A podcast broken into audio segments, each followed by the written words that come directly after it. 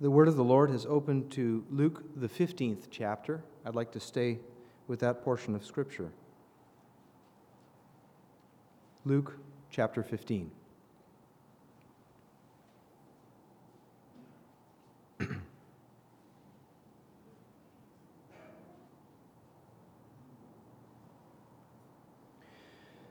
then drew near unto him all the publicans and sinners for to hear him.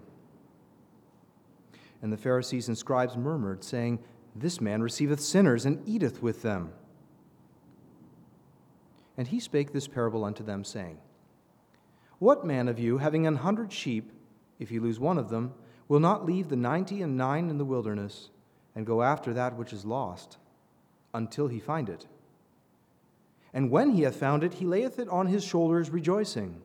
And when he cometh home, he calleth together his friends and his neighbors, saying unto them, Rejoice with me, for I have found my sheep which was lost. I say unto you that likewise joy shall be in heaven over one sinner that repenteth more than over ninety and nine just persons which need no repentance. Either what woman, having ten pieces of silver, if she lose one piece, doth not light a candle, and sweep the house, and seek diligently till she find it. And when she hath found it, she calleth her friends and her neighbors together, saying, Rejoice with me, for I have found the piece which I had lost. Likewise, I say unto you, there is joy in the presence of the angels of God over one sinner that repenteth. And he said, A certain man had two sons. And the younger of them said to his father, Father, give me the portion of goods that falleth to me. And he divided unto them his living. And not many days after, the younger son gathered all together and took his journey into a far country, and there wasted his substance with riotous living. And when he had spent all, there arose a mighty famine in that land, and he began to be in want. And he went and joined himself to a citizen of that country, and he sent him into his fields to feed swine. And he would fain have filled his belly with the husks that the swine did eat, and no man gave unto him.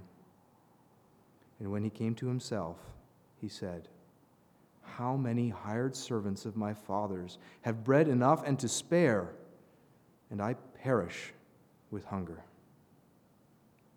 I will arise and go to my father, and will say unto him, Father, I have sinned against heaven and before thee, and am no more worthy to be called thy son.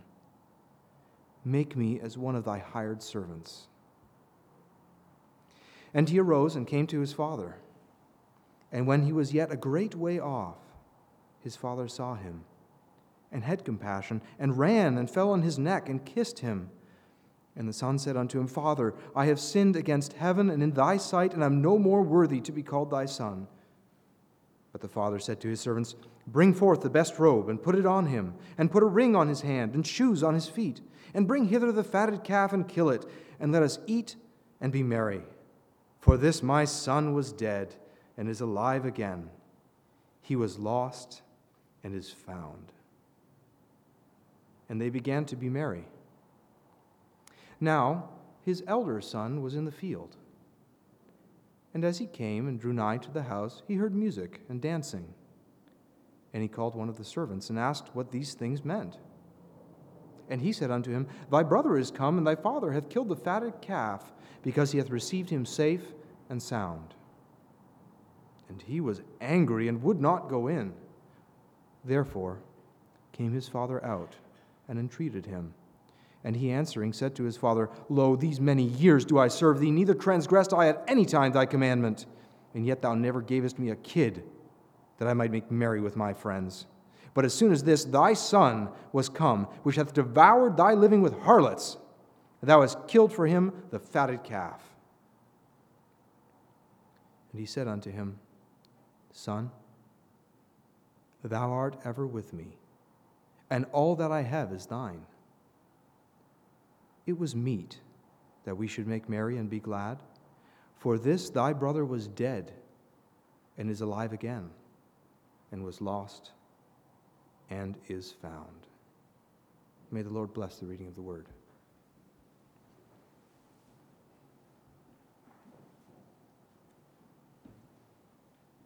Let's kneel down and worship the Lord.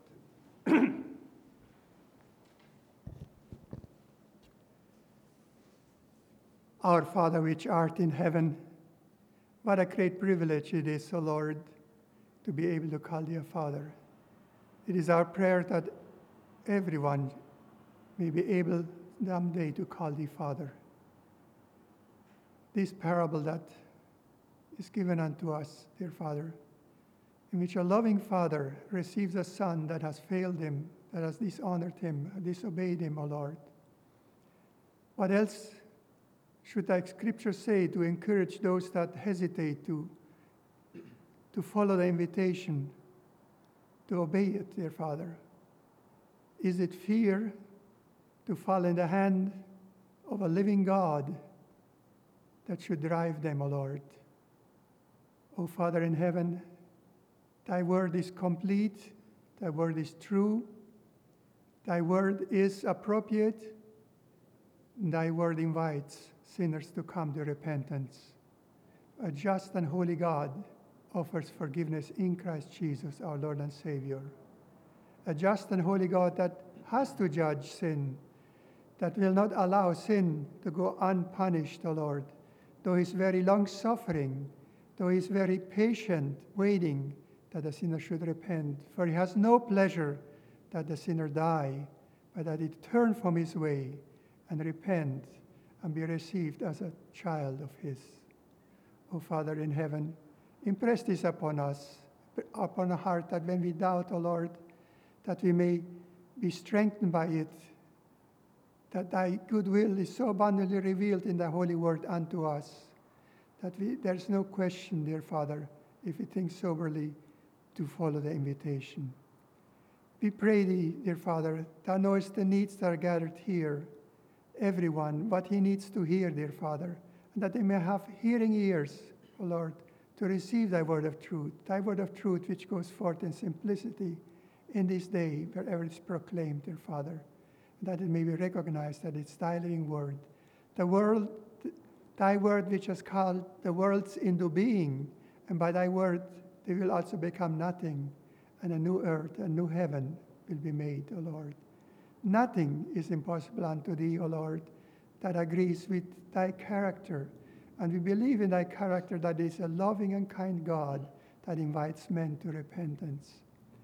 We thank thee for this great privilege, O Lord, to hear those words, to be able to gather in this place unhindered in quietness of this morning hour, dear Father. A great privilege, the best place to be, O Lord. Yet we realize there are those that would like to be here with us but cannot because they're hindered. And they too need a portion of thy grace, of thy goodness, dear Father, revealed unto them to strengthen them that they can keep faith as they are sorely tried. O Lord, thou knowest how much we can take, and thou wilt not allow more upon us than we are able to bear, O Lord. How comforting this can be, especially when the trials are great, dear Father. But uh, it is thy desire also that we pray for one another, dear Father, that we lift up each other in prayer, for we need thee, dear Father, and that the body of Jesus Christ be edified, that it be function together, dear Father, that those that come and may see, dear Father, may realize, yes, this is the truth, O Lord, the truth that saves men. We thank thee, O Lord, that it is a time of grace that the invitation stands, is open, dear Father, that whosoever will may come, dear Father, for we also know that thy word says there will be a time when it will be over and no more choices can be made. When faith will be no anymore needed because we will see. And those that see face to face will be like him, O Lord. What a thing to consider, dear Father. What an incomprehensible thing that thou should, we should be glorified in the Son and be like him, O Lord. Undeserved as we are, because thou didst choose to bestow thy love upon us, not that we did love thee, but thou didst love us first. And now that we should let thy love also go through us and be used as vessels of mercies to be witnesses of thy grace unto others as well. Anoint the brother to speak thy word that it may go forth in simplicity and truth. Wherever thy word is proclaimed, we pray a blessing upon it, dear Father, and may we have ears to hear, O Lord, what thou wants us to hear, dear Father. Bless us as we are gathered. In Jesus' name we pray thee. Amen.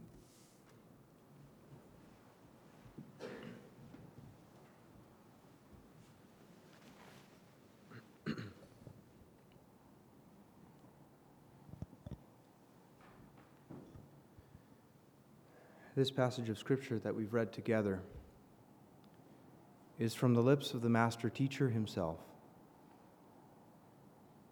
And sometimes when I read these words, especially from the pulpit here, I can't help but think, what can I add to this? If we would just meditate on the words that we've already read and look into the heart of the Father that we've read about, there'd be plenty for us to take away from this place to put into action.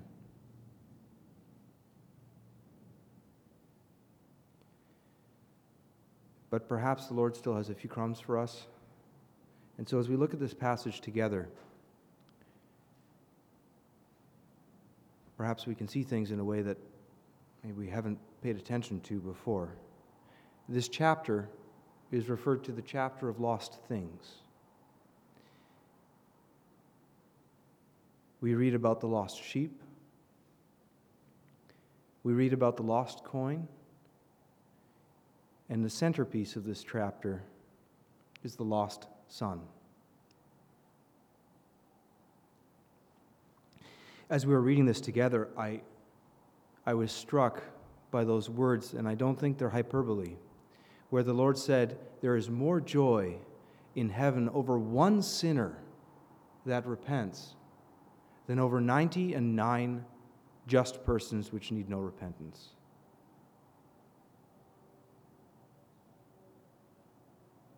As I thought about that a little bit, what does that mean? Do I have the same measure of joy over one sinner that repents, that has been saved from the fires of hell, than over 99 that are walking according to the Lord's words and obeying Him. That such joy would be in heaven over one sinner that repents. Much damage has been done to Christianity, to the Word of Christ, by these so called evangelists that claim decisions for Christ. They are more interested, I think, in numbers than in the depth of repentance. But this type of repentance that's spoken of here, this is a profound repentance, a repentance that goes right to the very bottom. I've said before that the amount of time it takes for someone to give their life to the Lord is equal to the amount of time it takes for them to realize that they are nothing. That can come quickly or it can come slowly by degrees, as it was with me. But that is what is required of the Lord to come to ourselves and to realize we can do nothing.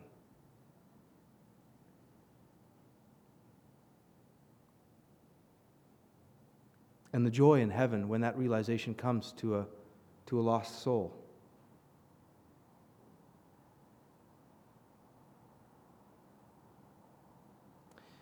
The first section is about the lost sheep, the man having a hundred sheep.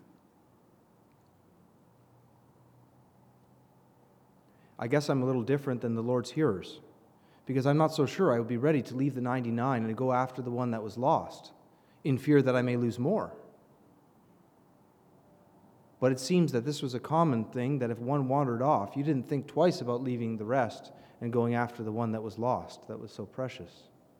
But the important thing, I think, for us to realize here is the great lengths to which the Lord goes to retrieve that lost sheep. While we were yet sinners, Scripture says, He died for the ungodly. While we were yet His enemies, He died for us.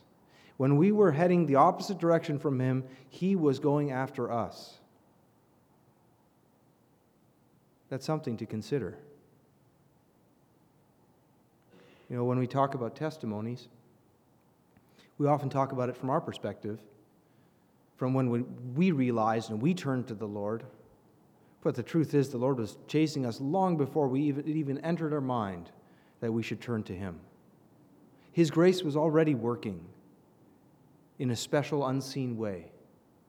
He was already tracking us down to rescue us. But I firmly believe He will not save anyone against their will. Love coerced is not love, and He desires our love, the one thing that we can give Him. So we see in this shepherd and the great extent to which he went to find that lost sheep, and how he rejoiced when he found that lost sheep. He didn't scold it, he didn't heap guilt on us for what we have done so that we would be punished sufficiently before he rescued us. He rejoiced. He rejoiced to find us.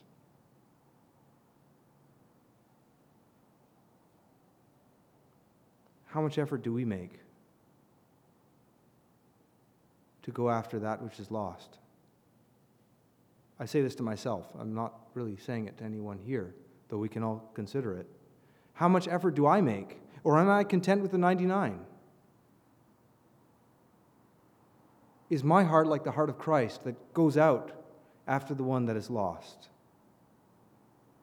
Or would I rather stay in the safety of the fold?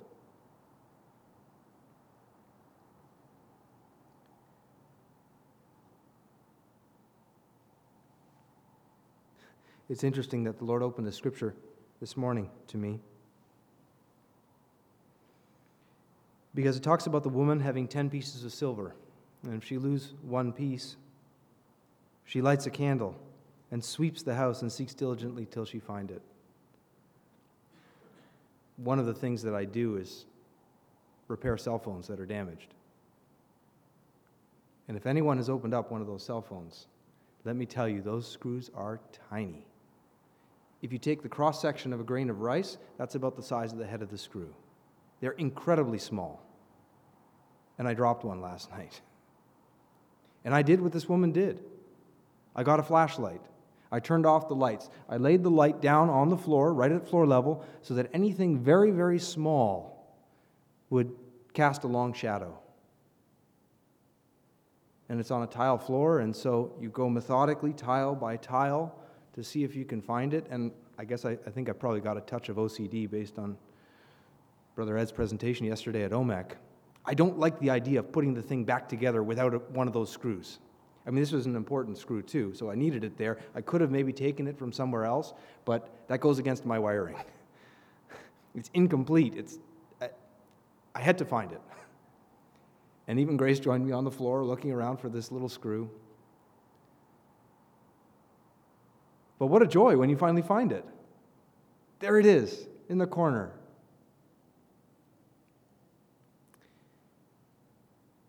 This was not a great fortune that this woman had lost. It's only one tenth.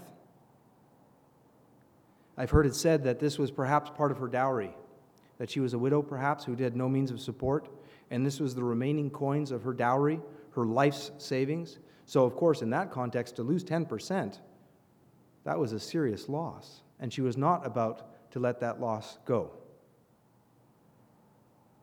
The effort, the painstaking effort she went to to find that lost piece. How often we're ready to give up. Oh, that person's got a mind of their own until they realize, until the Lord deals with them, there's no point even chasing them. When they finally come to themselves, then, then maybe we'll take some time to spend with them when they're ready to receive it. I think sometimes we all have those sort of attitudes. We like to know that our efforts are well spent. and to waste time on someone who isn't very receptive to what we have to say, well, I'll go spend my time elsewhere. My time's precious. Yet the precious thing was that lost coin to this widow. She wasn't content with the 90%. She had to have that, that tenth part that she had lost. The effort that she went through for that 10%.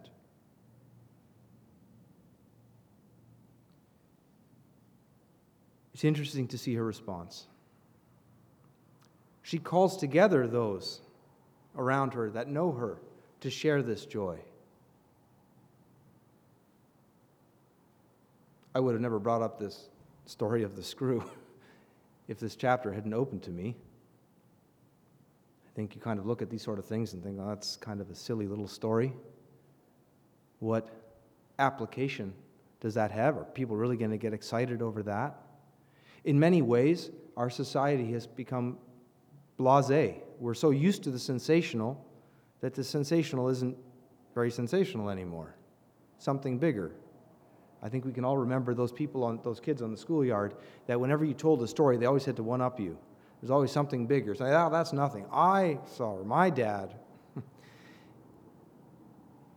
Are we willing to be genuine? To share real joys over maybe even little victories? We don't know what encouragement that may bring to someone. We think no one may be interested.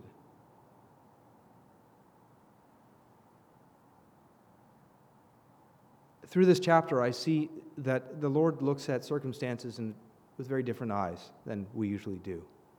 We're, consi- we're, we're interested in, in majority, we're interested in, um, in, in good return on our investments.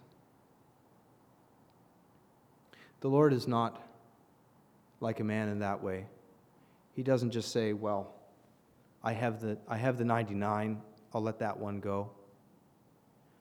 And I think perhaps we need to learn this again in this latter day and time that we live in that each one does matter, that the Lord came and died for each one.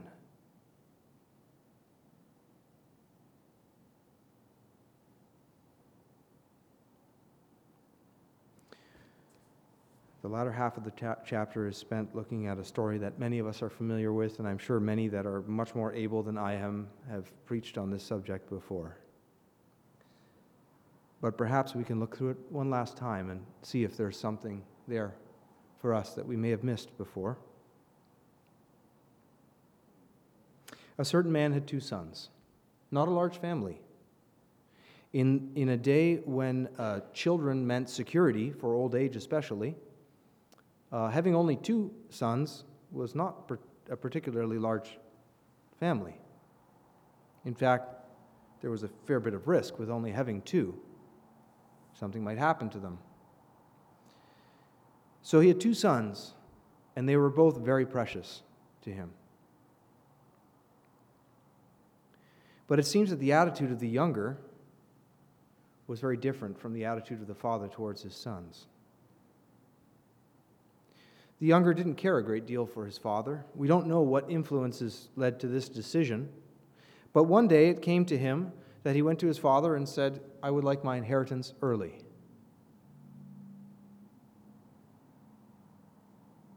Now, in that time, in that place, wealth was often measured in lands and cattle and so on. Uh, we would call them in today's financial lingo uh, illiquid assets. And he demanded that those assets be converted to cash that he could take with him. In essence, he was saying to his father, I wish you were already dead so that I could have my portion, throw off my responsibility to my parents, which was commanded in the law, and go do what I like.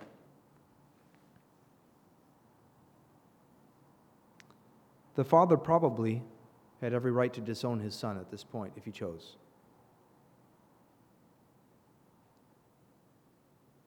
But the father, with a heavy heart, did what his son asked. he divided unto them his living. It probably meant selling some pasture land, perhaps selling some animals, his store of coins that he'd collected. All of that would have to be liquidated now, divided in half in terms of value, and given. And the worst part of all this, perhaps, is that this young man took that, that precious life saving that was the measure of his father's sweat and toil, and blew it. It says, he wasted his substance with riotous living.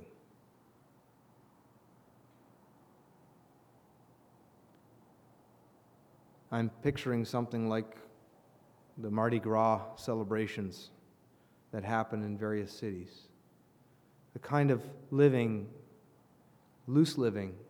I don't need to go into the details. I think we all kind of know what this meant. But there was a time when the money ran out. This young man was very foolish. He took no thought for, the, for tomorrow. He didn't get down to his last few coins, or perhaps he did, save them, but eventually it all was gone. He didn't even have enough money to make the return trip back home. He spent it all.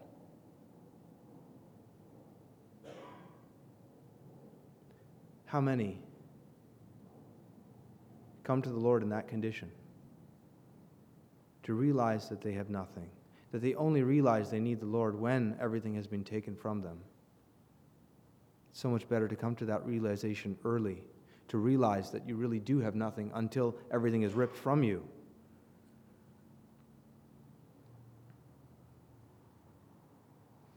And worse came to worse. Not only was his money gone, but then a mighty famine arose in that land. I've never known a famine. I've never actually really known real hunger apart from fasting. I've never had to worry about where my next meal comes from. But I remember hearing stories from my grandmother. She was in a concentration camp. And she told, she told us stories about how difficult things were, how weak she was, how every ounce of fat that was in her body was consumed by her body to keep herself alive. And she said it was in a small town that was ringed in with barbed wire and there was no food, disease was rampant. And she said she would stand in a doorway to gather enough strength and then just focus on going across the street to the next doorway where she could rest. And worse than that, to watch her children starve. It's one thing for us to experience pain, but to see that pain touch those that we love and to not be able to do anything about it, that's a special kind of torment, I believe. And she watched that. This young man, too, he had nothing and he had to do something about it quick. So he took the only job that was offered. A young, privileged Jewish boy took this job. He joined himself to a citizen of that country. We're not told what the country was, but that one would have been considered a heathen.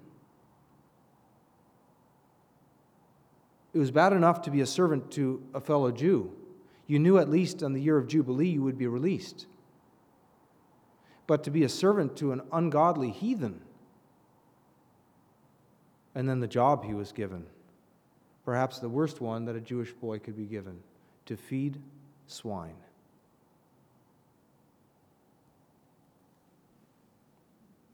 Not only to feed swine, I don't know how many of you have been around hogs, but let me tell you, they stink.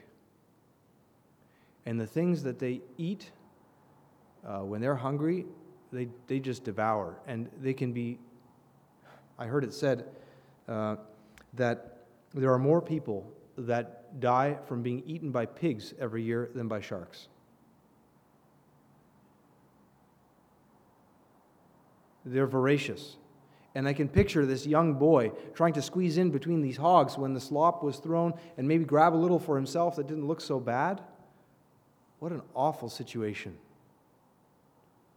But finally, finally, in that state, we read these words about him. He came to himself.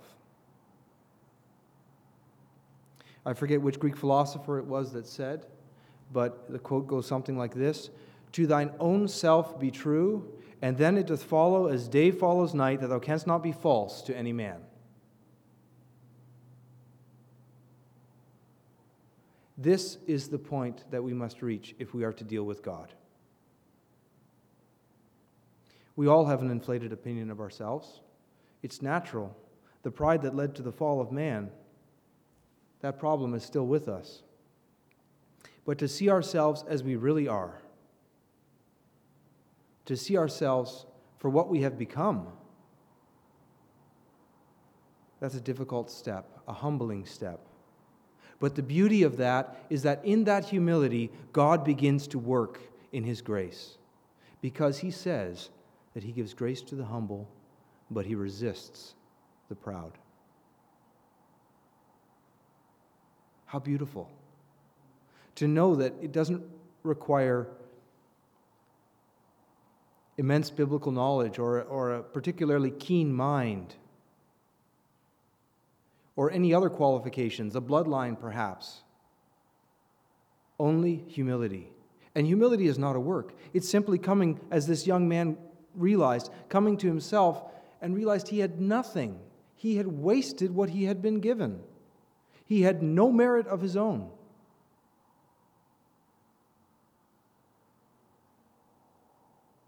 And in that, in that position, in that position, change was able to begin. The broken relationship that he had with his father could begin to mend from that low point. It's interesting what he remembered now. He didn't remember the fancy feasts. He didn't remember his life of privilege. He remembered the servants, probably the ones that he looked down on. And he said, You know, they had enough and even a little extra left over that they maybe gave to the family dog or something like that. They had enough to eat to the full.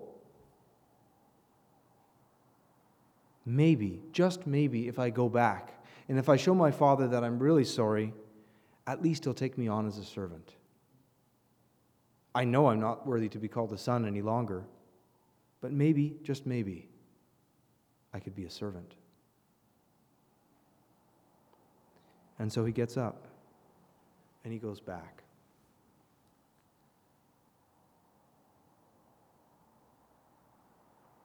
But when he was yet a great way off, his father saw him. He didn't write off that son.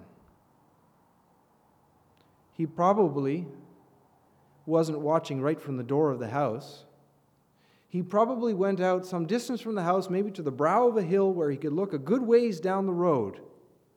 He probably did that every day to look for the shape of that wayward son.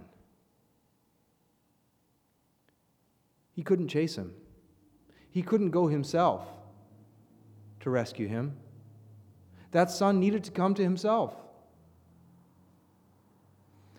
You know, when he was at home still, his heart was already gone. It was only his actions that finally took him away from the family homestead. His heart had already left. The father realized that he had to come to himself. But he went to that edge of the hill every day, perhaps, to look, to look for a sign that that son of his was coming back.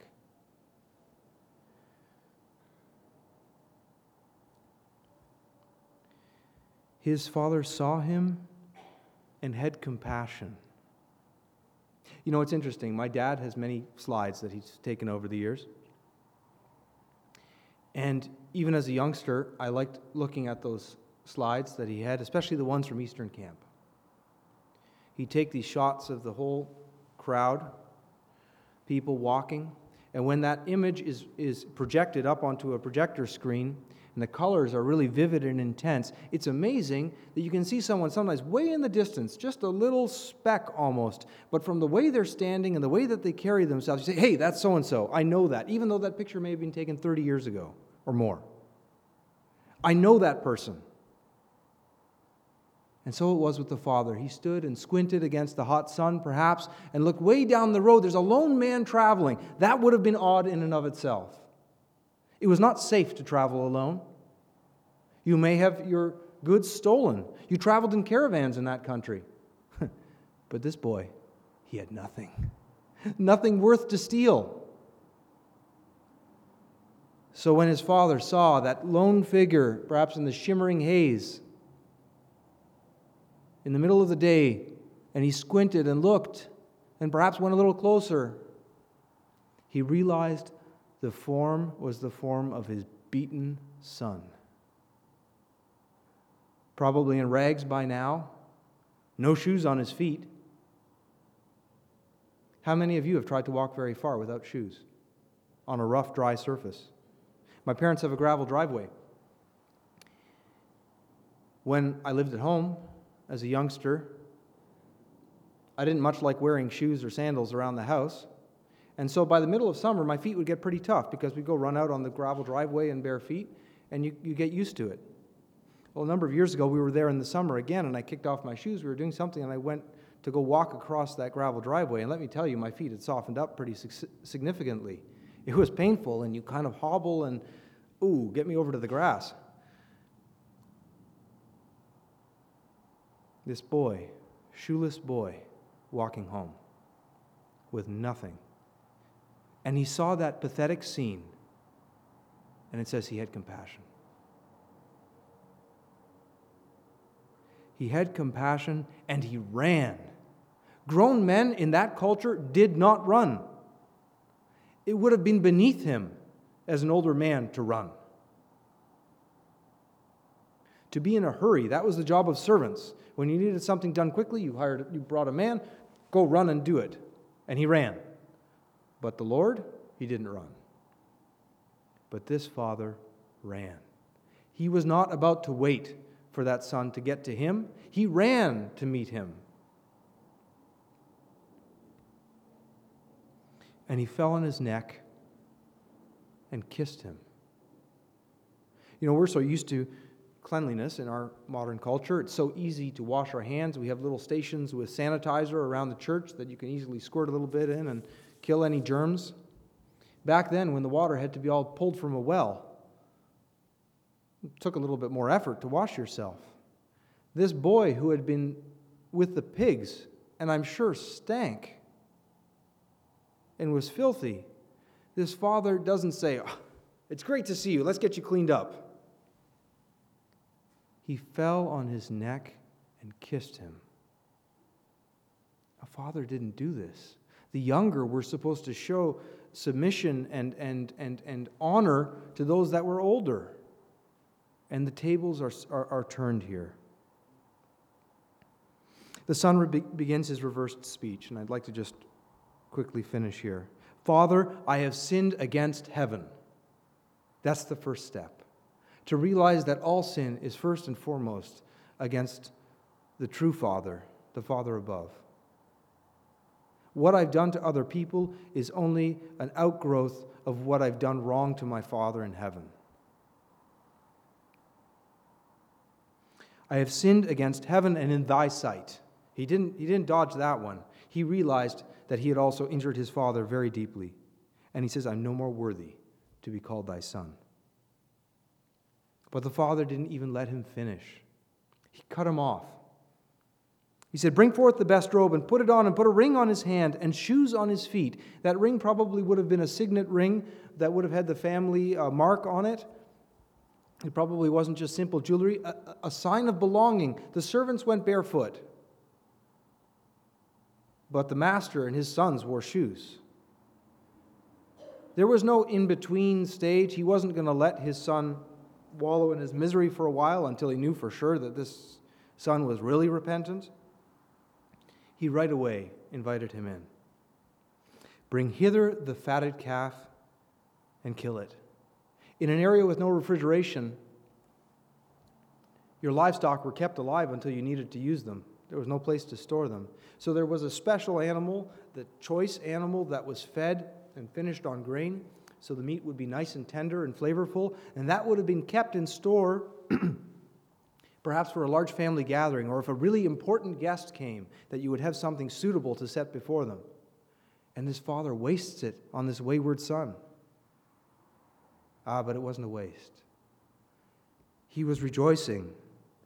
For this my son was dead and is alive again. I think we don't pay much attention to that.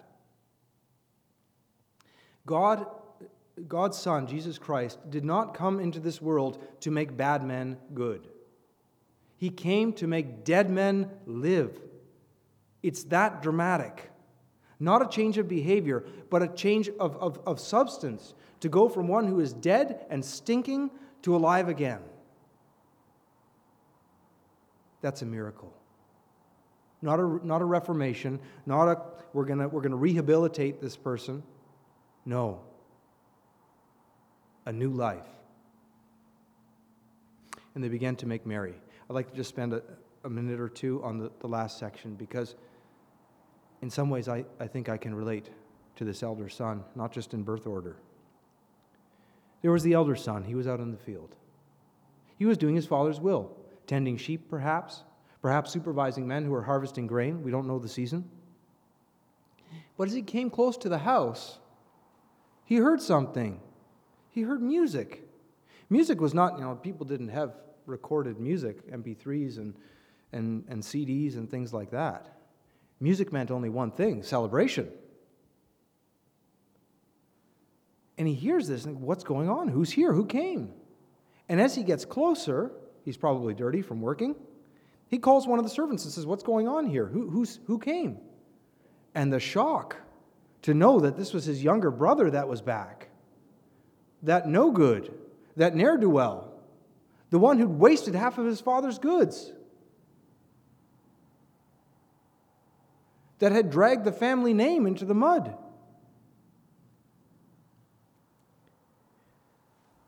He was mad, and perhaps, in our eyes, rightly so. He wouldn't even call, them, call him his brother. He said, This thy son. Your son, not my brother, your son, has wasted his substance. He wanted nothing to do with this younger brother. And he throws it back in his father's face. He said, Look, I never disobeyed you, and you didn't even give me a kid to make merry with my friends. I guess the equivalent of a pizza party, maybe, in our lingo. I served you faithfully, and you never gave me any of these things. Now, this guy comes back. He's wasted everything. He's damaged my inheritance. He's taken your money, and you welcome him back. It seemed unjust to the young to the older brother. I like how the Lord turns away the wrath of the elder son. He says, Son, Thou art ever with me, and all that I have is thine. There was a price that still was paid.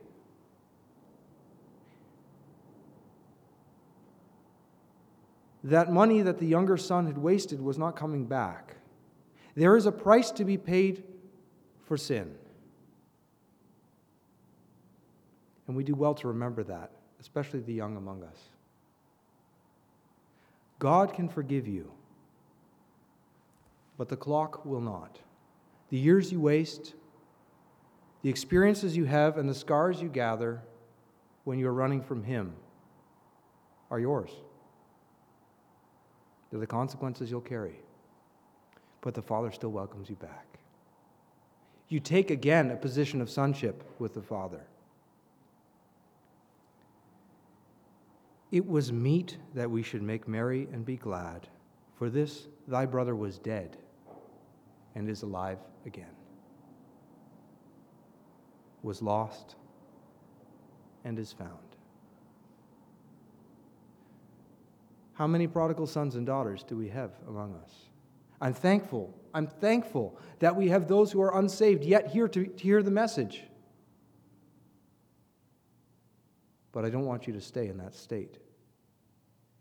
If it just becomes a club for saints, we've missed our calling. We're not joining the Father on the hill looking for the Son to come back. Those of you that have not yet surrendered your lives to the Lord, consider that Father who is still on the brow of the hill, looking, waiting for you to come to yourself and turn around. May the Lord bless these words. Amen. Would a brother please select a hymn?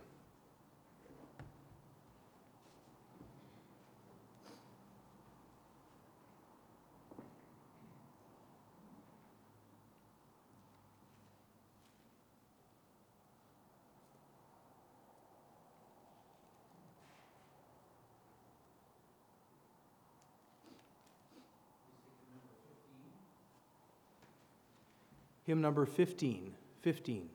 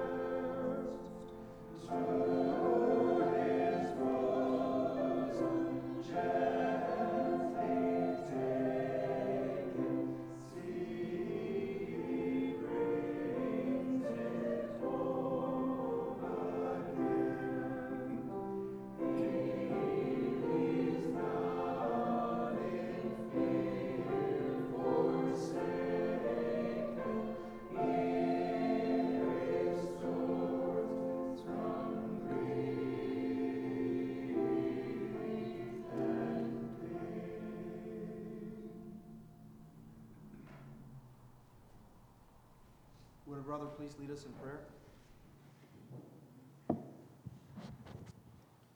Let's kneel to pray.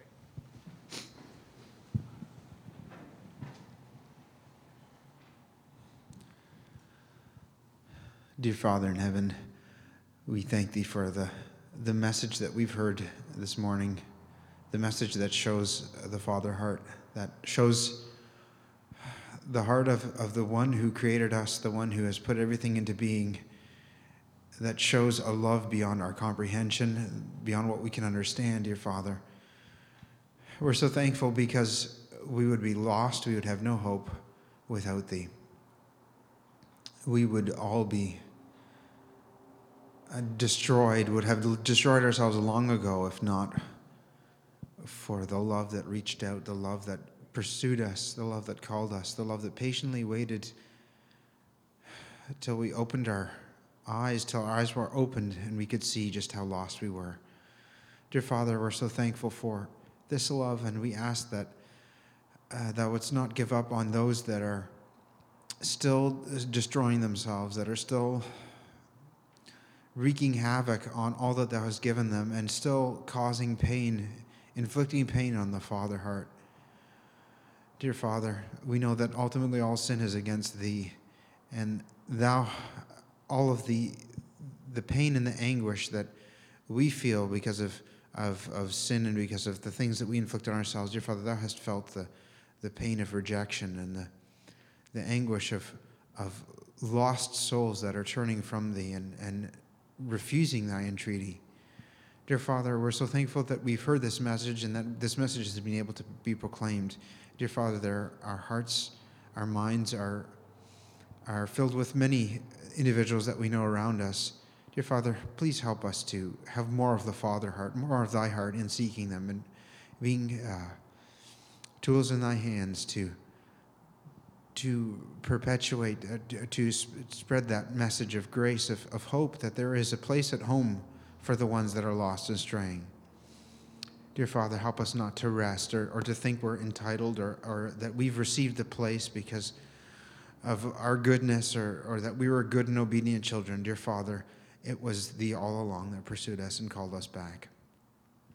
So, dear Father, as we go through this day, Help us to reflect on that, to treat each other in the light of that grace, that love of the Father, all of us as redeemed children, and those that are lost and straying, the poor lambs that are destroying themselves. Help us to, to have that same heart towards them that has been shown to us in this passage, in these stories that were shared by Jesus, our Lord and our Savior, the one who gave his life for the sheep. Dear Father, we are so thankful for what he has done, and we ask that his name would continue to be lifted up among us.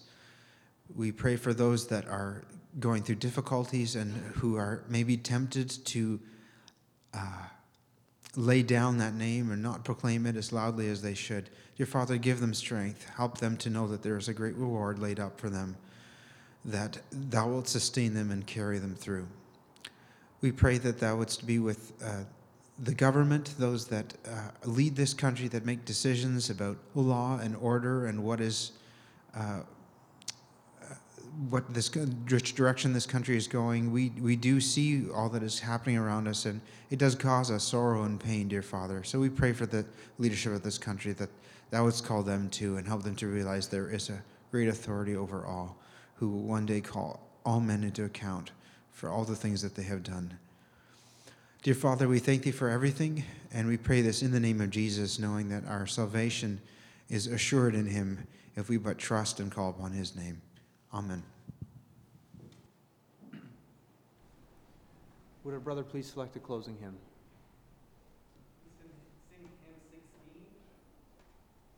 Hymn number 16 to conclude. 16.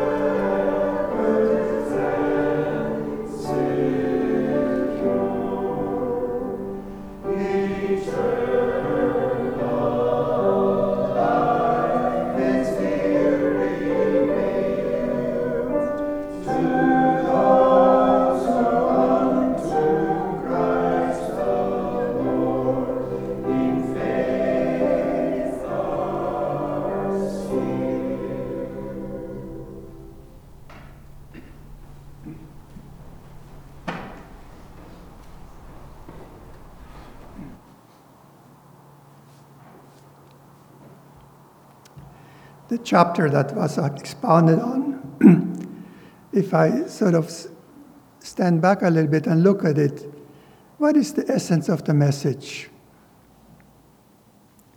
The first two examples that Jesus gives shows that the things that were lost had to be sought to be found.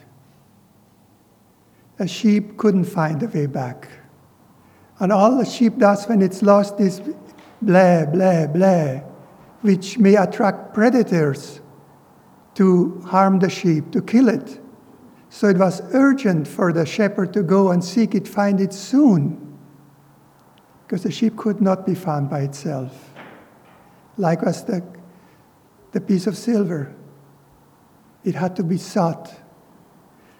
The Bible says that there is none good. They all have gone astray. There's none that asks, there's none that seeks. God has to do the seeking, God has to do the finding. And if we think that we did seek Him first, no, the Lord sought us first. And what does He tell us about that example of the lost son? What is that supposed to represent? The Father that loves his son so much, even though he fails him, even though dishonors him, even though it wastes his goods, yet he loves him. He loves him while he is yet a sinner. And how joyfully he receives him when he finally turns to him, when he chooses to respond. The conviction that he had it good in his father's house, turned back. And then the joy in heaven to think when a sinner repents, there is joy in heaven. Among the mighty beings that God has created, we call them angels and whatever, that there is joy in heaven, that we affect heaven that way. And then what does this tell us about the brother that did not rejoice when the brother came back from, from his sinning? A warning to us to withhold the joy. When there's joy in heaven, and that we resist sometimes, think, well, that person deserves, doesn't deserve salvation. He's so evil. We all have gone astray. And when we are tempted that way, we be careful and remember this parable. There's joy in heaven over one sinner that repents. And it should encourage those that consider that they have failed, that they're past, past say, being saved. When God gives us this example, his very own son tells this example of the father that loves and looks for the son that failed him and receives him. It's amazing how God can be so gracious to somebody that repents, so gracious. And there is joy in heaven. And we should rejoice with every soul that repents and encourage them and look at them. Yes, they're lost in their sins, but God is able to reach them. God is seeking them actively, and that we should be instruments in God's hand to encourage such and rejoice when they turn. To God be all the honor and glory evermore. Amen. This concludes now our service.